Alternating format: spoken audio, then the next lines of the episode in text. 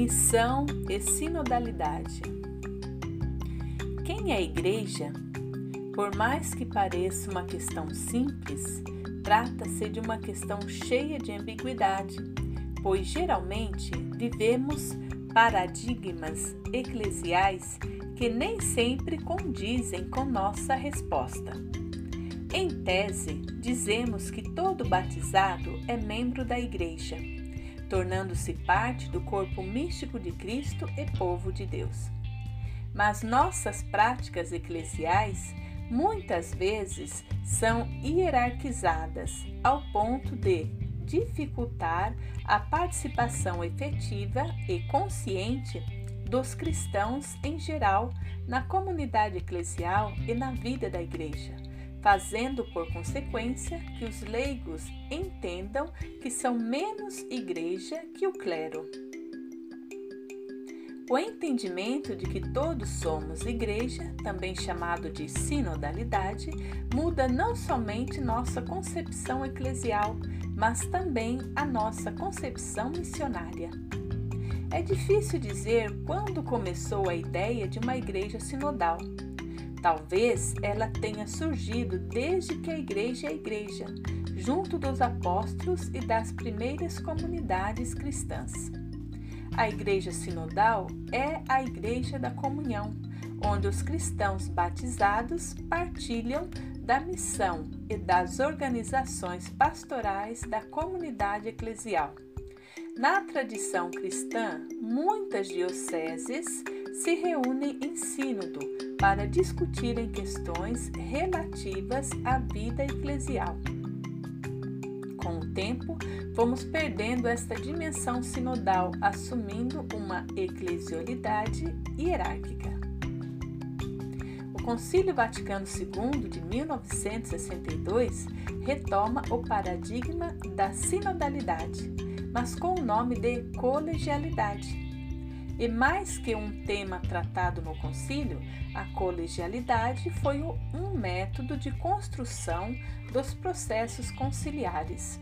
O concílio não foi comandado pela cúria, mas pelos padres conciliares. Os temas abordados, o modo como foram abordados e mesmo as orientações às dioceses foram sempre pensados e trabalhados em conjunto com os participantes do concílio. O período da recepção conciliar é pautado pelo espírito do Vaticano II, assumindo sobretudo o adornamento e o entendimento da Igreja como povo de Deus. Mas na prática, a recepção do concílio acontece em um ambiente de sinodalidade Enquanto a colegialidade diz respeito aos bispos e às decisões em âmbito universal, a sinodalidade é fruto de uma igreja local, viva e atuante, que pensa caminhos para a realização das perspectivas conciliares em âmbito local. Na igreja latino-americana, a sinodalidade é latente e tem seu ápice na Conferência de Medellín de 1968. Os bispos da América Latina entenderam que não bastava participar do concílio, era preciso pensar nos caminhos que o Vaticano II apontava para a vivência eclesial latino-americana. Medellín é a Igreja Católica que se pensa a si mesma no contexto latino-americano. E, na mesma medida que Medellín, não pode ser entendida como uma simples aplicão do concílio.